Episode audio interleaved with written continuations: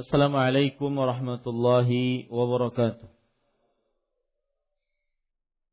Bismillah walhamdulillah wassalatu wassalamu ala Rasulillah wa ala alihi wa sahbihi wa man walah.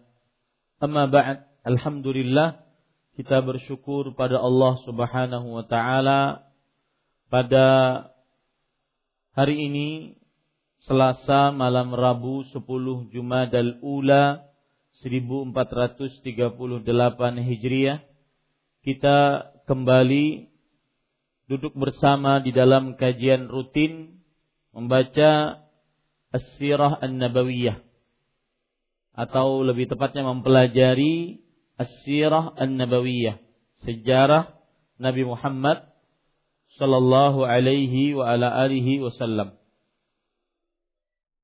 Salawat dan salam semoga selalu Allah berikan kepada Nabi kita Muhammad sallallahu alaihi wa ala alihi wasallam pada keluarga beliau, para sahabat serta orang-orang yang mengikuti beliau sampai hari kiamat kelak.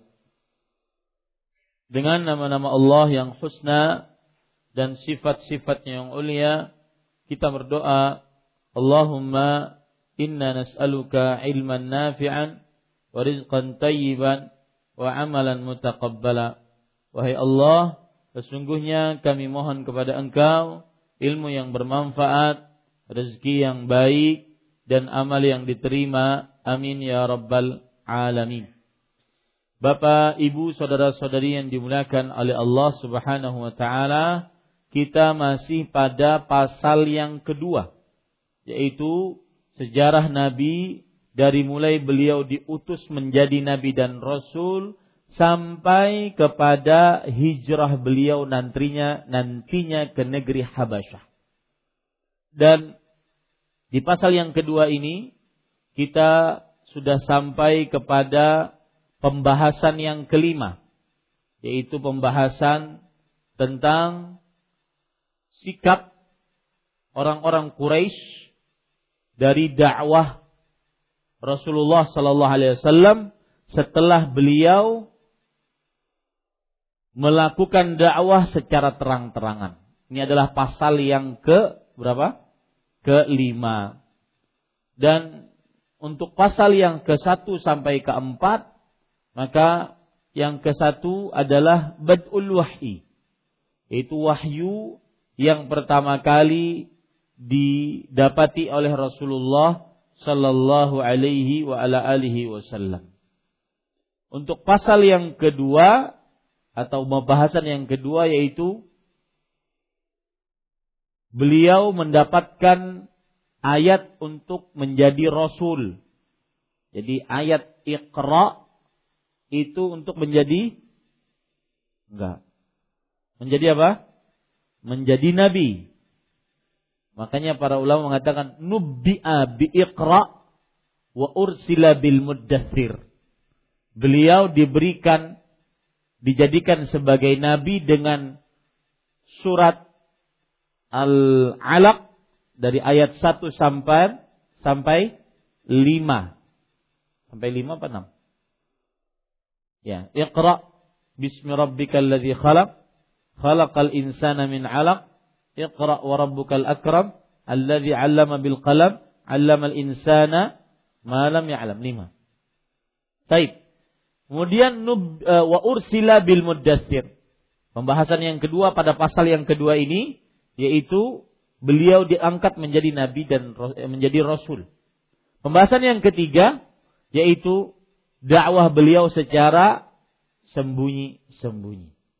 Dan pembahasan yang keempat yaitu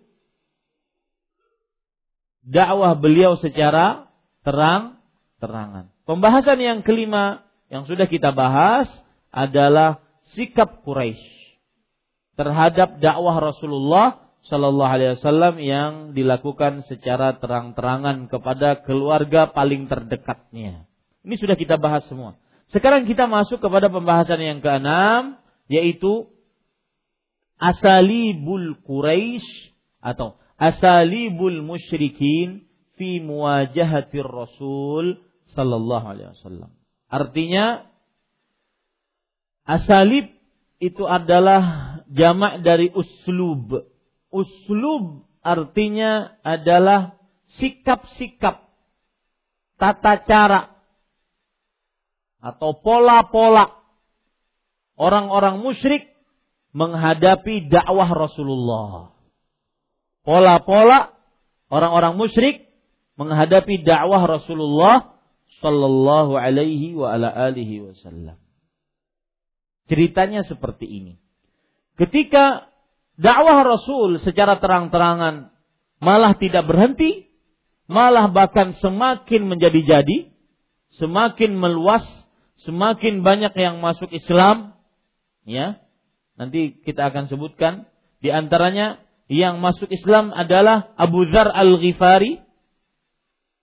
Ini Abu Dzar Al-Ghifari masuk Islam pada pada fase dakwah secara terang-terangan.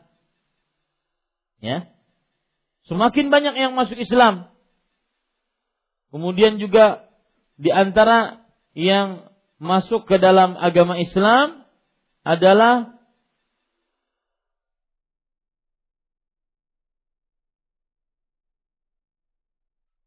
Dhamad namanya Dhamad Kemudian At-Tufail ibn Amr Ad-Dawsi.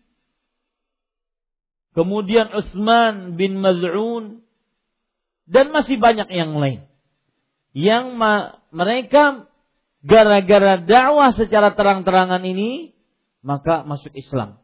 Nah, orang-orang Quraisy ketika melihat ternyata dakwah Rasul Shallallahu Alaihi Wasallam tidak seperti dakwah dakwah sebelumnya yang mengaku-ngaku jadi begini, jadi begini di Mekah, akhirnya tenggelam sendiri. Ternyata dakwah Rasul tidak, terus bahkan semakin berkembang. Maka di sana ada pola-pola sikap Quraisy, sikap orang-orang musyrik menghadapi dakwah Rasulullah sallallahu alaihi wasallam ini. Yang pertama adalah pola menghina dan mencela. Menghina dan mencela.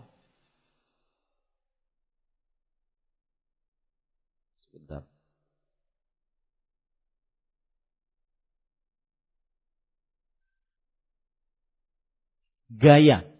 Ya, gaya orang-orang musyrik menghadapi dakwahnya Rasulullah sallallahu alaihi wasallam. Gaya atau pola. Gaya yang pertama adalah yaitu gaya menghina dan mencela dakwah Rasul sallallahu alaihi wasallam. Coba perhatikan cerita-cerita berikut bagaimana mereka menghina dan mencela Rasulullah dan yang mengikuti beliau sallallahu alaihi wasallam radhiyallahu anhu. Bagaimana disebutkan dalam hadis riwayat Imam Ahmad. Saya bacakan hadisnya atau ceritanya dari Urwah bin uh, dari Urwah dari Abdullah bin Amr bin As radhiyallahu anhu. Ada aktornya di sini dua.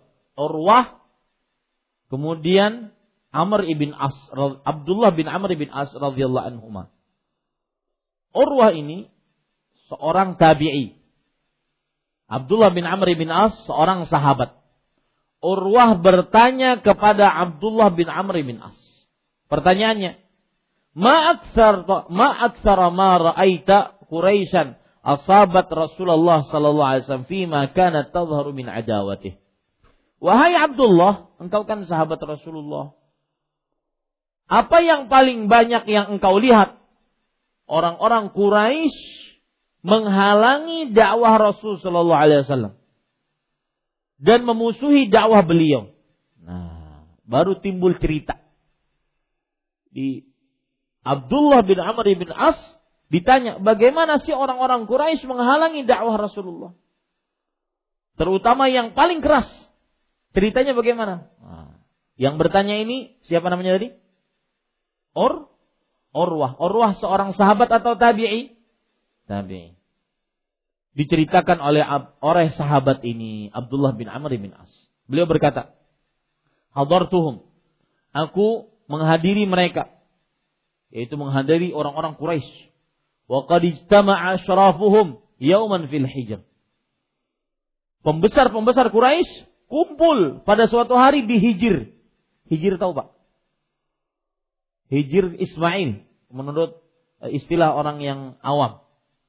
Padahal namanya adalah Hijir. Ya, dan Hijir itu bagian dari Ka'bah. Mereka kumpul di situ. Fadzakaru Rasulullah sallallahu alaihi wasallam. Maka mereka menceritakan tentang Nabi kita Muhammad sallallahu alaihi wasallam. Faqalu mereka mengatakan, "Ma ra'aina mithla sabrina alaih min hadzal rajuli qat." Kita tidak pernah lebih sabar dibandingkan menghadapi orang ini.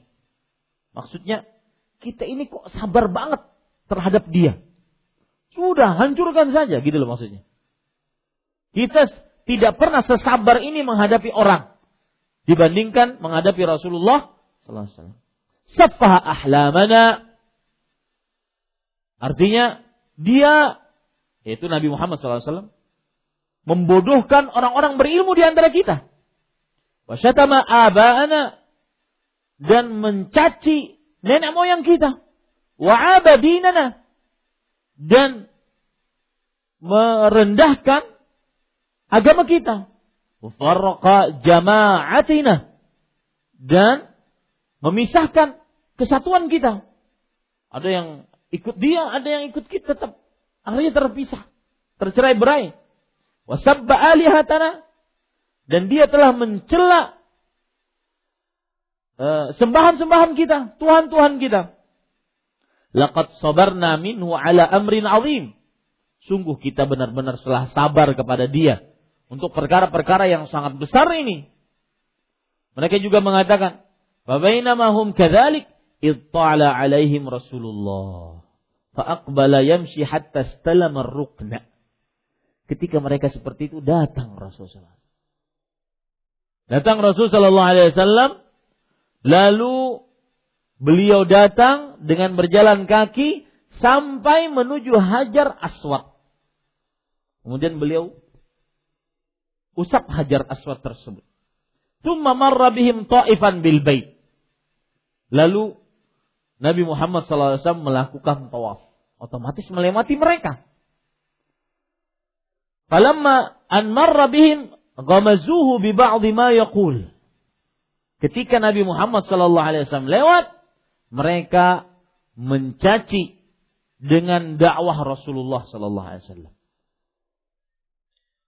Fa'araftu dzalika fi wajhi. Maka aku melihat hal tersebut di wajah Rasulullah. Beliau tidak senang. Thumma madha. Falamma marra bihim tsaniya ghamazu bimithli ma bimithliha fa'arafa dzalika fa'araftu dzalika fi wajhi. Lalu lewat putaran kedua. Kan berapa putaran? Tujuh. Lewat putaran kedua. Sama. Orang-orang Quraisy mencaci, mencela, menghina Rasulullah sallallahu alaihi wasallam dengan dakwah Rasulullah. Dihina. Maka kata Abdullah bin Amr bin As, aku tahu Rasulullah SAW pada saat itu sangat murka. Terlihat dari wajahnya. Kemudian lewat yang ketiga, sama dilakukan juga seperti itu. Lalu Rasul SAW ketika sudah tiga kali, beliau berkata, Tasma'un ya ma'asyara Quraisy, ama walladhi nafsu Muhammadin biyadih, laqad ji'tukum bidzabh. Kalian harus mendengar wahai orang-orang Quraisy bahwa yang demi jiwa Muhammad berada di tangannya. Sungguh aku telah datang kepada kalian dengan kebinasaan. Artinya hati-hati kalian. Kalau kalian berkata seperti itu lagi, binasa kalian. Ya, ini para ikhwan yang dirahmati oleh Allah Subhanahu wa taala. Fa akhadhatil qaum kalimatahu hatta ma minhum rajul illa ka'annama ala ra'si ta'irun waqi'un hatta in inna ashaddahum fihi wusatun qabla dhalik liyarfa'uhu bi ahsani ma yajidu minal qawl. Maka ucapan itu tantangan Rasulullah, ancaman Rasulullah masuk ke dalam hati mereka. Tidaklah seorang dari mereka kecuali diam. Seakan-akan di kepala mereka ada seekor burung yang menghinggap. Ya. Saking takutnya mereka dengan ancaman itu. Jadi mereka sebenarnya takut. Ya. Hatta inna asyaddahum fih usatun qabla dhalik. Sampai orang yang paling bengis di antara mereka ya, yang sangat buruk sikapnya terhadap Rasulullah SAW sebelum itu, maka dia diam dan berusaha berkata yang baik-baik terhadap Rasulullah SAW. Subhanallah. Itu Pak dakwah yang sampai 1400 tahun akhirnya kita merasakan manisnya Islam. Ternyata tidak mudah. Sendirian menghadapi pemuka pembesar-pembesar Quraisy yang mencela, mencaci, menghina beliau. Ini cerita pertama. Jadi menghina gaya orang musyrik menghadapi dakwah Rasulullah dengan penghinaan, dengan pencelaan, dengan pencacian dan dijawab oleh Rasulullah sallallahu alaihi wasallam. Lihat lagi cerita yang kedua. Cerita yang berkaitan dengan Fir'aun umat ini. Siapa Fir'aun umat ini? Kalau Fir'aun di zaman Nabi Musa, Fir'aun di zaman Nabi Musa.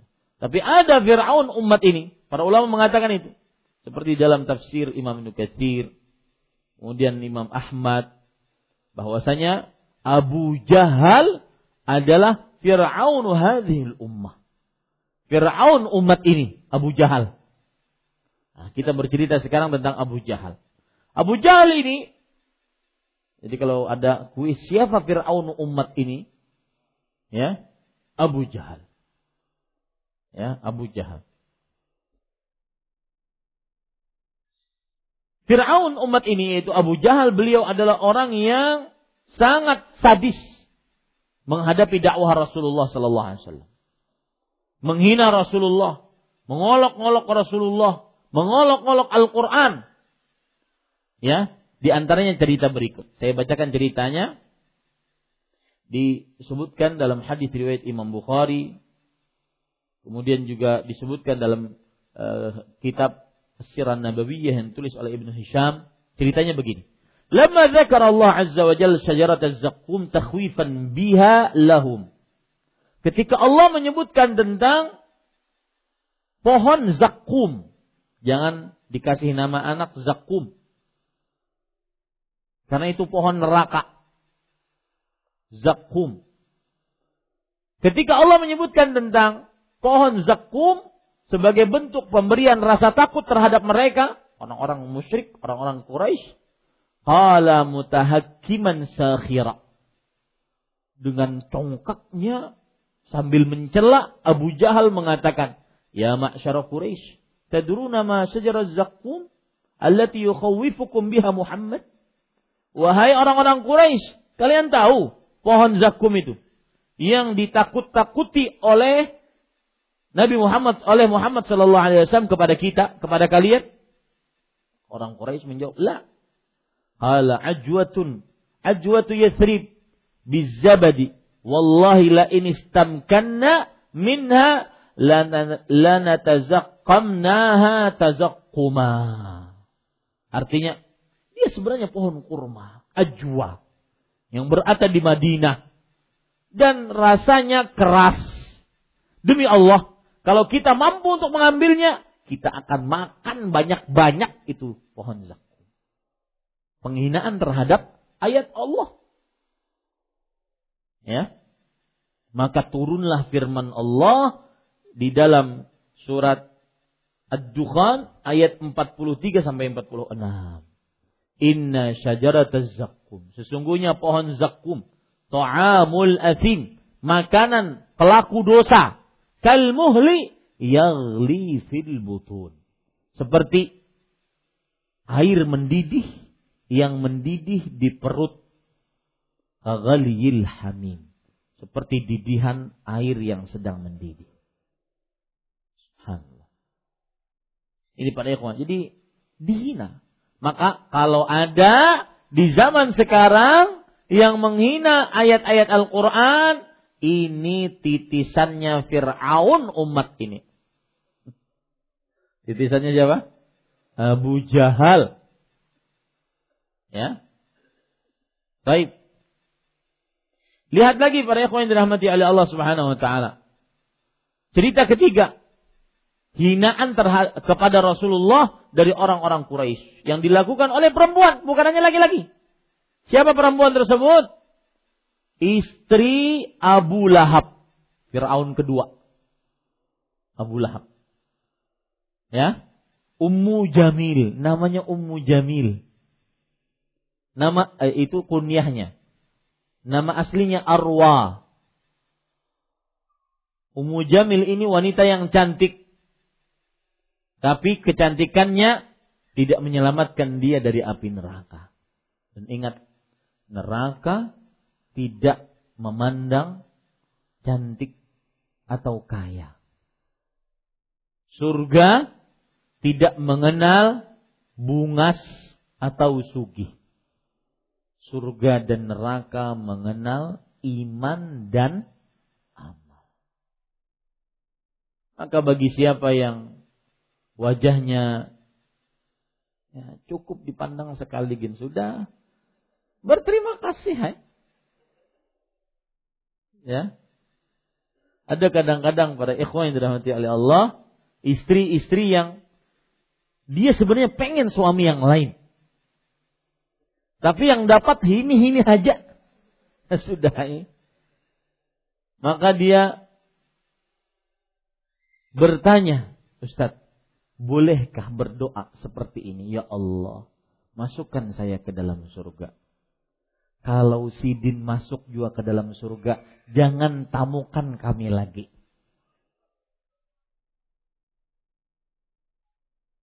Hah? Ada yang seperti itu? Maka ini tidak boleh. Ya? Harus mencari ridho suami. Ingin surga, cari ridho suami. Bukan bukan malah mencari murka suami. Ini para ikhwan yang dirahmati oleh Allah Subhanahu wa taala. Baik, kita lanjutkan.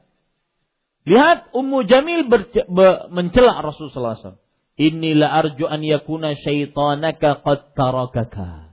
Aku sangat berharap kepada Allah, kata Ummu Jamil, bahwa syaitanmu telah meninggalkanmu. Siapa yang dimaksud syaitan oleh Ummu Jamil? Jibril. Yang sering membawakan wahyu untuk Rasul Sallallahu Alaihi Wasallam. Jadi ceritanya Rasul Wasallam waktu itu terputus wahyu lama. Maka di saat itu, tatkala hati sudah mulai goyah, terputus wahyu lama, datang syaitan. Begitu biasanya. Manusia, kita, biasanya begitu. Sedang butuh-butuhnya, sedang susah-susahnya, Datang kawan menawari, nah jual. Narkoba, sebungkus 250 ribu. Pas sedang butuh-butuhnya, perlu-perlunya. Maka saat itu iman diuji. Dan saat itu harus selalu ingat surga. Saat itu obat paling mujarab adalah ingat akhirat. Wallahu indahu husnul ma'ab.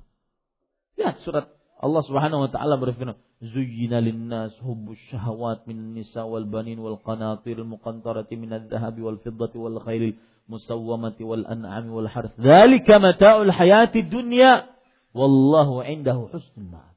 Diindahkan kepada manusia syahwat terhadap perempuan, anak-anak, emas, perak bertumpuk, hewan, kuda, peternakan, pertanian, itu semua perhiasan dunia. Ingat hati-hati, jika terlalaikan dengan itu, maka ingat, wallahu indahu husnul dan Allah di sisinya tempat tinggal yang baik. Selalu seperti itu. Kalau sudah lagi terhimpit-himpitnya, pas ada godaan syaitan. Biasanya begitu. Dan itu ujian. Bujur kada? Yang paling gancang anggukannya merasa tak. Ya. Setelah ayat ini Allah mengatakan lagi sebagai penekanan, "Qul a'unabbi'ukum bi khairin min dzalikum." Lilladzina taqwa 'inda rabbihim jannatun tajri min tahtil anhar. Katakan wahai Muhammad, apakah kalian mau aku beritahukan yang lebih baik daripada yang kalian ingin lakukan ini di maksiat ini? Bagi siapa yang bertakwa, baginya surga baginya bidadari, baginya begini, baginya begini.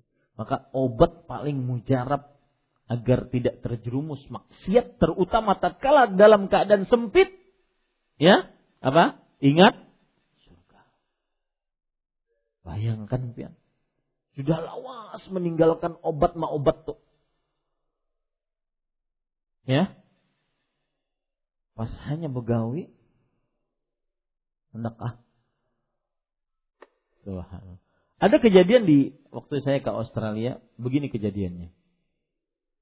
Jadi sebagian orang ke sana ingin ada yang ingin kerja ya, sambil kuliah sambil kerja. Sesudah enam bulan nganggur belum dapat pekerjaan, modal sudah mulai habis, hutang ke mana-mana, maka dapat pekerjaan. Tapi pekerjaannya diharamkan. Apa itu? Cleaning service di bar. Yang bar itu menyediakan minuman, homer, dan makanan pok babi. Coba pian. Saat butuh-butuhnya. Dapat pekerjaan tawaran. Makanya ada yang kadang-kadang, Ustaz, sekali aja satu.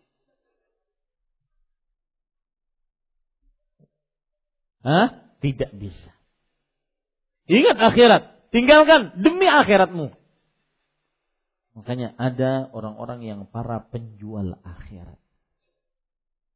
Hati-hati ya para ikhwan yang dirahmati oleh Allah. Baik. Maka Ummu Jamil mengatakan, "Inni la arju an yakuna syaitanaka qad tarakaka." Aku berharap syaitanmu telah meninggalkanmu. Lam arahu qurbaka mundu aw thalathan.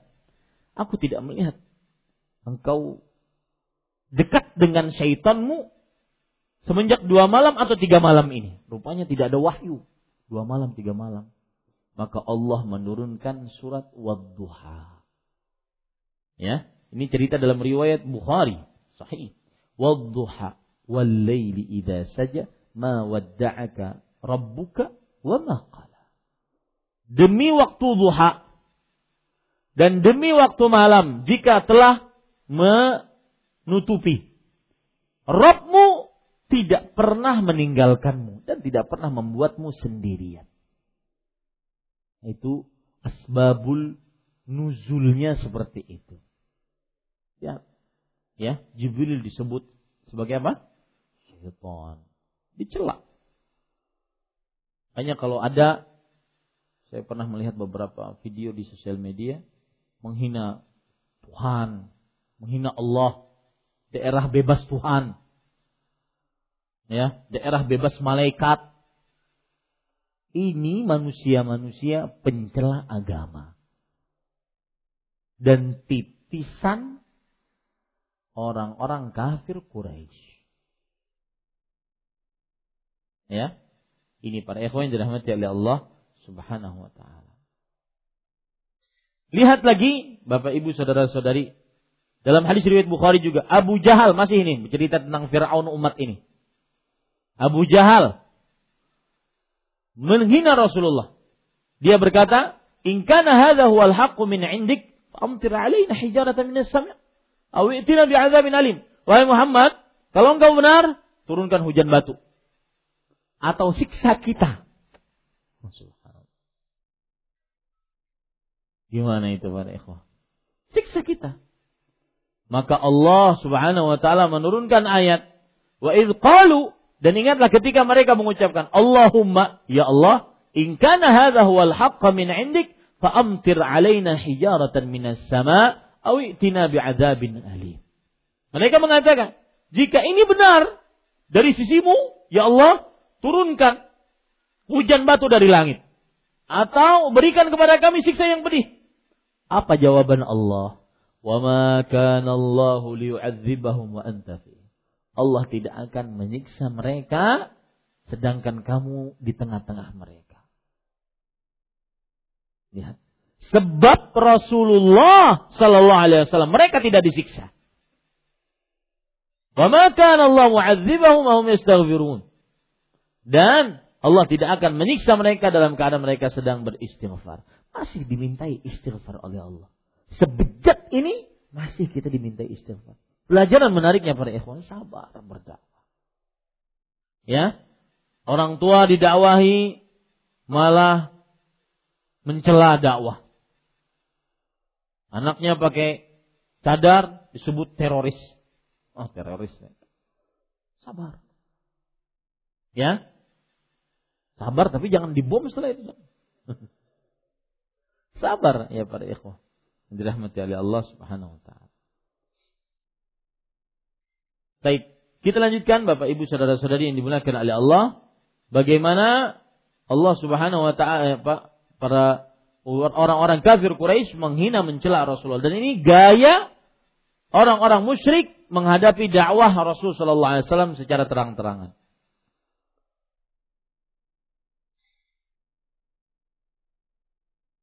Kemudian kisah Al-Arashi.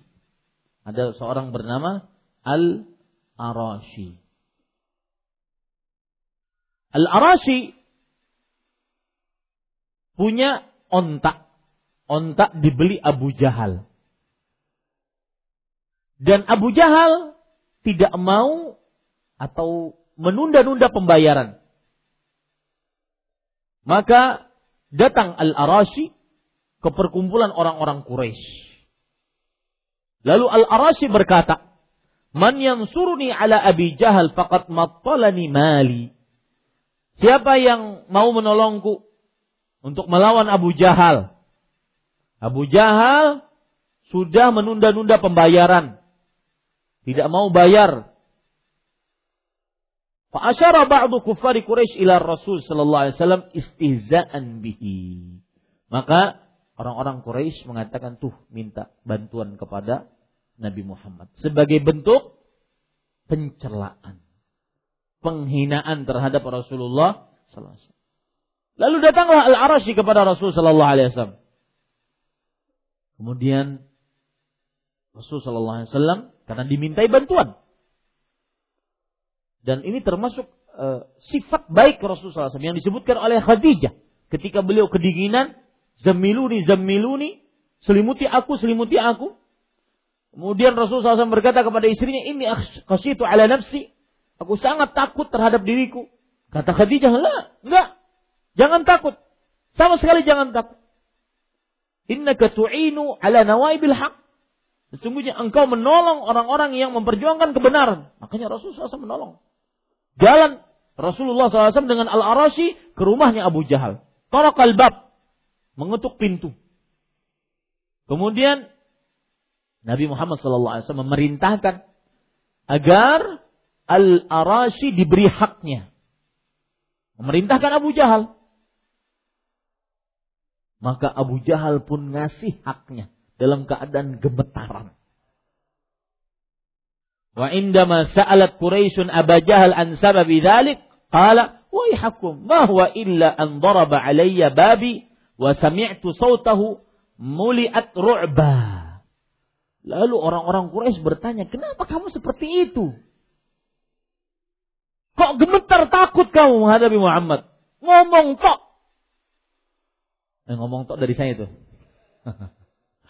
Maka uh, Abu Jahal berkata, berkataannya sebenarnya, "Wahai hakum, celaka kalian nggak tahu sih sebenarnya. Bahwa illa Sebenarnya dia cuma ngetuk pintu aku. Aku kemudian mendengar suaranya. Maka aku gemetar. Ya, Rasul Shallallahu Alaihi Mudah-mudahan kita bertemu dengan beliau. Tumma kharajat Tumma kharajtu ilaih. Wa inna fawqa ra'sihi lafahlan minal ibil. Ma ra'aitu mithla hamatih wala qassartuhu wala anyabuhu la fahlun qattu wallahi law abaitu la akalani. Ternyata apa yang terjadi? Lalu aku keluar. Sekala kan mengetuk pintu, kemudian mendengar suara Rasul, kelu, apa berdebar hatinya, takut. Lalu aku keluar, ternyata di atas di jadi Abu Jahal seakan-akan melihat di atas kepala Rasul Shallallahu Alaihi Wasallam terdapat onta yang besar. Aku tidak pernah melihat onta dengan taring yang besar seperti itu. Demi Allah, kalau aku tidak bayar, niscaya aku akan dimakan olehnya. Ini mungkin ada dua sisi. Mungkin itu mukjizat, mungkin itu apa? Peng penghinaan oleh Abu Jahal terhadap kepada siapa? Ini yang jelas para ikhwan yang dirahmati oleh Allah Subhanahu wa taala. Gaya pertama orang-orang musyrik menghadapi dakwah Rasul sallallahu alaihi wasallam adalah dengan menghina, mengolok-olok, mencela. Maka pelajaran bagi kita di sini jangan sampai kita menghina, mengolok-olok, mencela dakwah Rasulullah sallallahu alaihi wasallam. Cukup kiranya kajian kali ini apa yang baiknya dari Allah Subhanahu wa taala, apa yang buruk itu dari saya pribadi wa sallallahu nabi Muhammad walhamdulillahirabbil alamin. Ada yang ingin bertanya? Baik tentang kitab Riyadhus Salihin ataupun tentang sejarah Nabi. Nah, kasih mic ke Mas.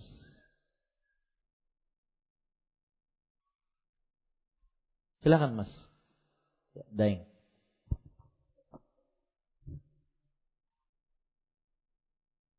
Jazakallah khair atas kesempatan diberikan Ustaz. Jazakallah khair. Uh, Riyadus Salihin ya tadi. Uh, yang pertama itu uh, batas usia anak kecil itu tidur dengan orang tuanya Ustaz ya umur berapa dipisahkan dari orang tuanya. Karena kami pernah menyaksikan sendiri anak belum sampai tiga tahun, eh, anak kecil itu cerita sesama itu menceritakan adegan orang tuanya sesama anak. Nah, bahkan baru belajar bicara. Eh, yang kedua, jadi yang kami tanyakan umur berapa dipisahkan. Kenapa? Karena waktu itu kan orang tuanya dia mau pisahkan, kan takut terlalu kecil, terus tidak bisa tidur dengan yang lain. Nah, tapi faktanya seperti itu. Adegan apa ini? Makan-makan kah? yang yang orang tuanya yang ya. lakukan ya. yang tidak boleh ditahu orang lain. Terus nah. yang kedua, uh, masalah tamu uh, minta izin. Kan biasanya itu mengetuk pintu yang kami tanyakan apa ada jeda. Karena biasanya eh, yang penghuni rumah kan kesal kalau tamunya pulang umumnya kalau kami itu kesal. Kenapa kan biasanya lagi salat sunnah, lagi buang air di WC terus kan perlu ganti pakaian. Terus yang beri salam tiga kali, mungkin tidak terlalu jauh jedanya terus pulang atau mengetuk dia terus pulang. Yang kami tanyakan jedanya itu, Ustaz. Ya. Bismillah, walhamdulillah, wassalatu wassalamu rasulillah. Jazakumullahu khairan atas pertanyaannya. Maka jawaban yang pertama adalah dalam hadis riwayat Imam Abu Dawud Rasulullah sallallahu alaihi wasallam bersabda, "Muru auladakum bis salah wa hum abna'u sab'i sinin, wa farriqu bainahum fil madaji' wa hum abna'u ashar." Eh, wadribuhum 'alaiha wa hum abna'u ashar wa farriqu bainahum fil madaji'. Perintahkan anak-anak kalian untuk mengerjakan salat ketika mereka berumur tujuh tahun dan pukul mereka jika tidak mengerjakan sholat ketika mereka berumur 10 tahun. Dan pisahkan di antara mereka tempat tidur tempat tidur mereka. Ini berarti 10 tahun. Batasan bukan batasan pertama, tetapi batasan maksimal. Kalau sebelum itu ingin dipisahkan tidak mengapa. Ya. Sebelum itu ingin dipisahkan tidak mengapa. Kemudian para ikhwan yang dirahmati oleh Allah, tidak heran anak-anak umur tiga tahun yang baru bisa berbicara mungkin bercerita dengan kepolosannya tentang apa yang dia lihat. Maka orang tua harus memperhatikan keadaannya. Ya, jangan sembarangan. Jangan seasalnya. Harus diperhatikan. Ya, demikian. Adapun batasan tadi yang sudah disebutkan dalam hadis Rasul sallallahu alaihi wasallam. Kemudian pertanyaan yang kedua yaitu apakah ada jeda minta izin tersebut? Sehingga tidak terlalu cepat. Oi, ada ke orangnya? Oi, ada ke orangnya? Oi, ada ke orangnya? Ah, kerja balik aku. Tidak ya. Tetapi ya ada belum ada dalil untuk jeda. Tetapi yang jelas dia minta izin sebanyak tiga kali. Dan setiap uh, hal yang seperti ini di dalam agama dikembalikan kepada adat kebiasaan. Ya. Belum ada dalil harus 10 menit, setengah jam menunggu, tidak belum ada dalil. Tapi dikembalikan kepada kebiasaan. Wallahu alam.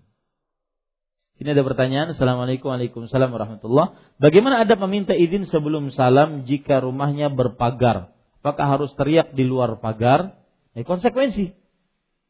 Ya, konsekuensi. Dia meminta izin. Yang penting syariatnya meminta izin sebelum salam. Salam itu kalau sudah diizinkan baru dia salam. Tata caranya maka itu diatur sendiri sesuai dengan uruf kebiasaan yang berada. Misalkan di depan rumah disediakan pentongan, ya pentong ataupun bel atau yang semisalnya yang membuat dia bisa menjadikan dirinya meminta izin untuk masuk ke dalam rumah tersebut sebagai tamu. Wallahu a'lam. Satu lagi, ibu-ibu mungkin?